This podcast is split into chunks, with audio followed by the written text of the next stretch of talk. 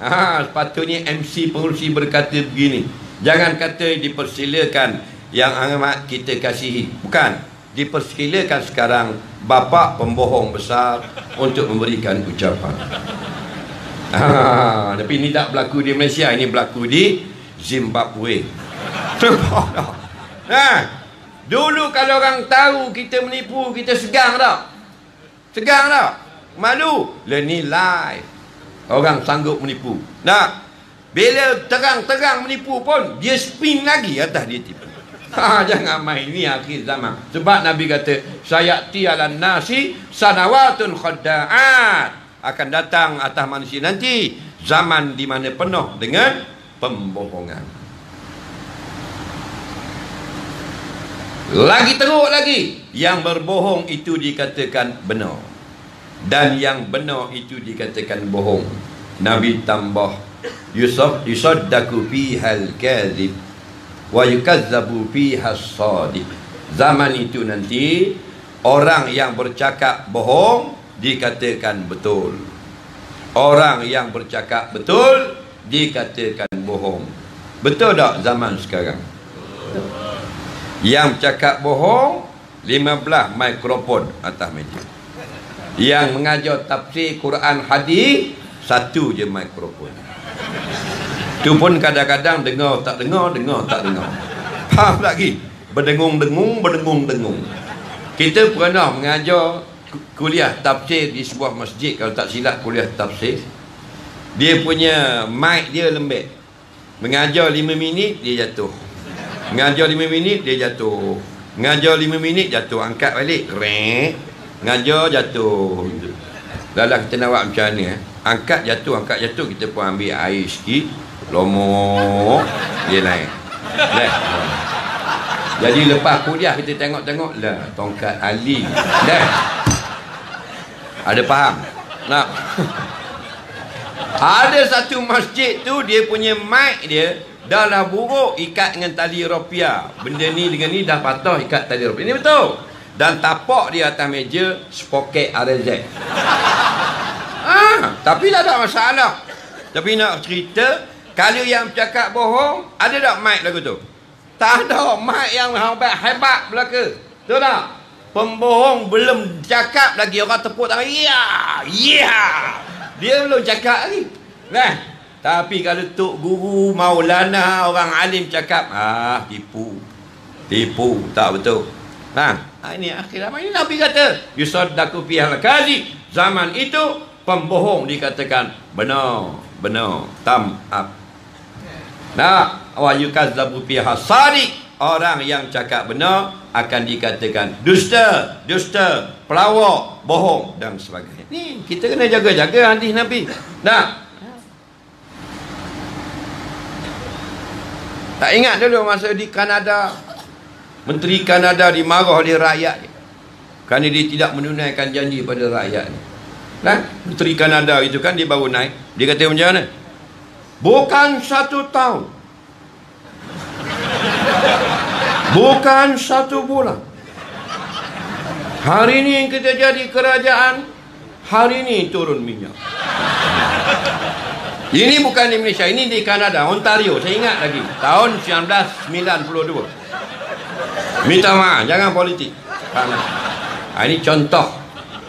Sebab itulah Allah kata kita sekarang duduk dalam zaman-zaman yang begitu berat. Kita pergunakan ayat ni wa anfiqu mimma razaqna. Sedekah derma mimma sebahagian daripada harta yang razaqnakum kami berikan kepada kamu. Bukan tok kita bagi, bukan nenek kita bagi, bukan kita pandai sendiri. Razaqnakum kami yang tolong pilih dari azali hari ini kita dapat rezeki.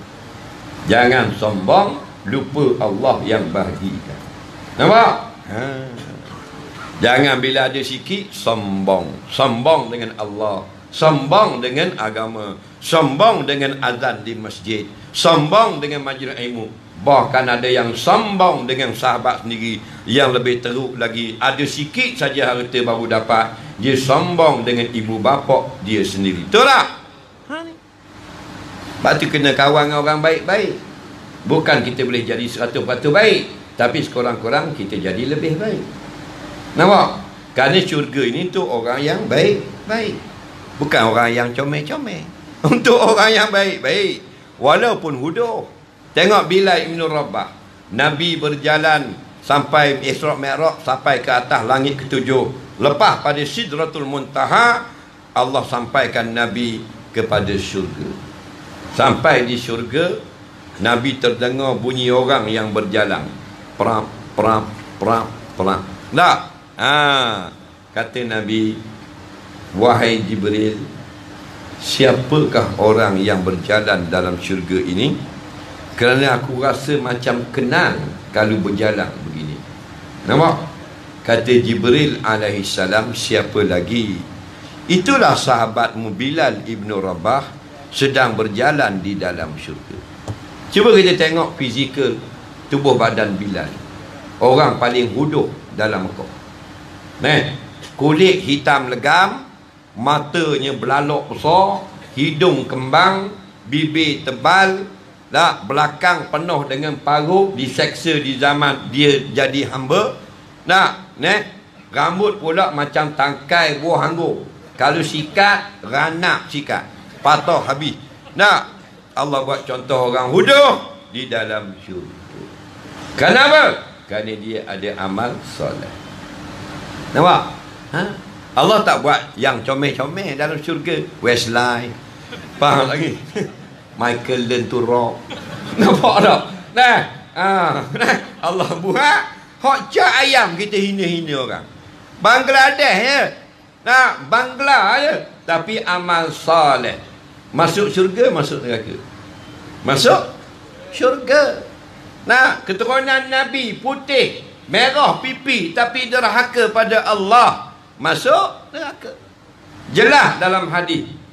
Al-jannatu lil muti' walau kana 'abdan habasyiyya.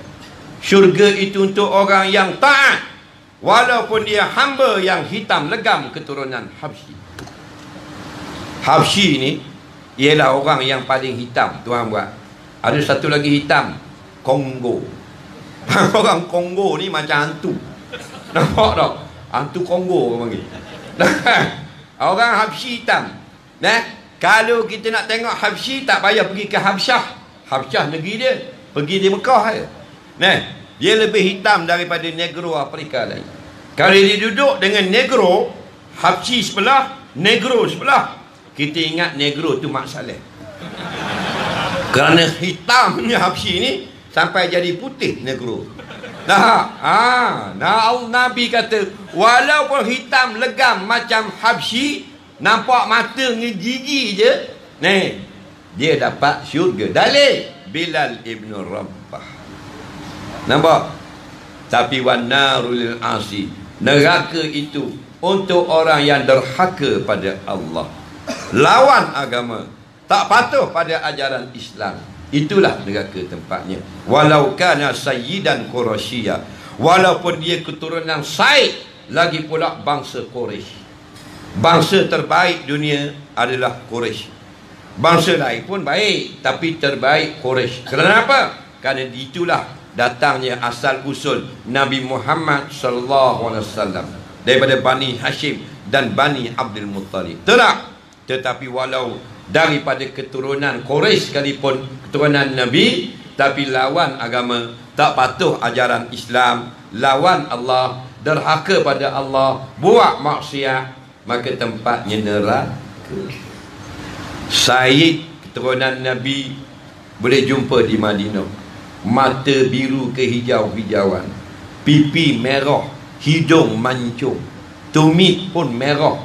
Comel putih sungguh nak tengok laki, laki yang laki-lakinya pun kalau Quraisy ni comel pada bini kita lagi. Nampak? Tu yang laki-laki apa orang tak kira lah nah itu pun kalau derhaka pada Allah masuk masuk neraka. Arab cantik comel putih pun kalau masuk neraka jadi hu huduh tu yang cantik kita ni belum masuk huduh dah.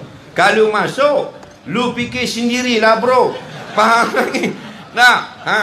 Oleh kerana itu dah kita tidak ada kecantikan fizikal Maka kita tumpukan dengan amal saleh Biar kita juga dapat macam Bilal Ibn Rabah Tak comel Tapi balik tempat yang cantik Iaitu syurga. Nak tak masuk syurga? Nak. Jadi nak bukan dengan mulut Dengan amal. Kalau mulut tak jadi Heliket pun nak masuk syurga. Oh nantimu di pintu syurga. Haa Nampak tak? Ha? Eric Clapton pun nak masuk syurga. Knock, knock, knock onto the heaven door. Ha? Nak masuk syurga. Boleh masuk? Tak boleh. Syurga untuk siapa? Orang yang ada iman dan amal sah. Salih. Innal ladhina amanu wa amilu salihat lahum jannatun tajri min tahtihal anhar orang-orang yang ada iman kemudian ada amal soleh dapatlah mereka ini syurga. Yang ada dalamnya air-air terjun yang comel-comel. Ha. kalau mulut mulut semua nak masuk syurga. Tengok mak fit tengah cocok heroin kat tekok. Bang kita tanya bro mau masuk syurga ke neraka? Masuk syurga lah ustaz. Bang nak masuk syurga. Dia nak masuk syurga. Ha? yang toko arak tu duk minum jenis tau dia nak syurga juga. Nah ha, jadi kita nak dapat keselamatan kemenangan akhirat yakni janji Allah dengan syurga bukan dengan cakap bukan dengan status Facebook tapi dengan amal soleh. Faham? Antara amal soleh bersedekah menderma dan sebagainya Hmm. Kalau mulut tak jadi.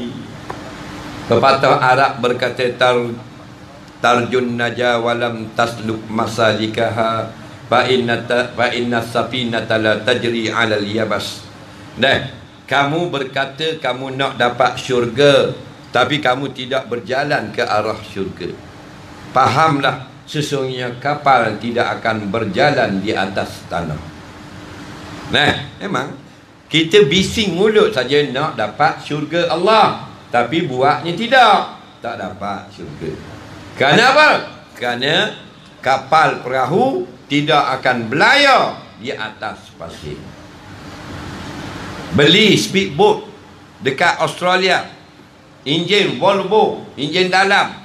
Sebiji enjin 500 horsepower. Dua enjin dalam 1000 horsepower. Harga bot 1.3 juta. Wak balik. Nampak tak? Nah. Ha, tapi letak atas pasir. Tak letak dalam air. Letak atas pasir. Lepas tu start enjin.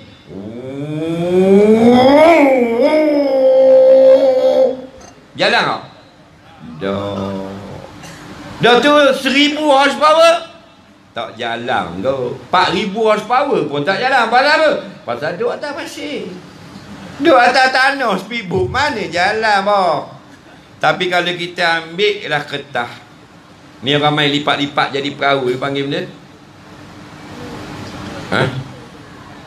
Ni lipat-lipat jadi kuda, lipat-lipat jadi perahu. Allah aku nak sebut dah reti. Bukan tsunami. Ha? Bukan poligami. Ni lah lipat-lipat eh.